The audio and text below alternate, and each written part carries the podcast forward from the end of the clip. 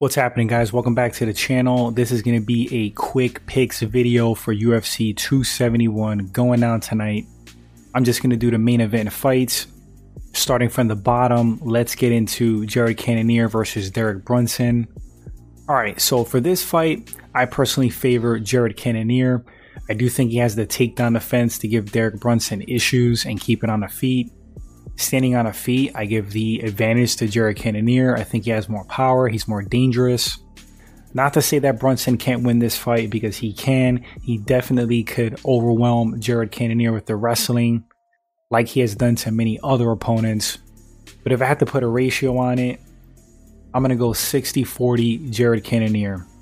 And it wouldn't shock me to see a stoppage in Cannonier's favor. Moving on, moving on. Derrick Lewis versus Tai Tuivasa.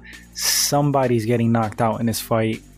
Now, Tai Tuivasa is a skilled striker. He has a kickboxing background, a boxing background.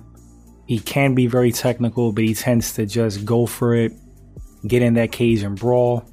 And that's what Derrick Lewis does best. You're not going to win a toe to toe brawling exchange with Derrick Lewis. And if Tai does that, he's going to have problems.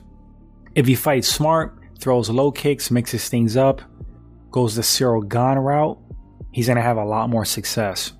But I do think these guys are just going to slug it out at some point, And I think Derrick Lewis will catch Tai Tuivasa at some point. Or maybe it goes to decision in a great fight. But nevertheless, my pick is Derrick Lewis, also 60 40. Now, for the main event, Israel Adesanya versus Robert Whitaker. This is a rematch. In this fight, I'm going to favor Israel Adesanya. I think Robert Whitaker is going to do a lot better than the first fight. I think he's going to make some adjustments, but I'm not sure if it's going to be enough. Adesanya to me has underrated takedown defense, pain in the butt to take down, and he has the ability to pop back up, and it's getting better and better every fight.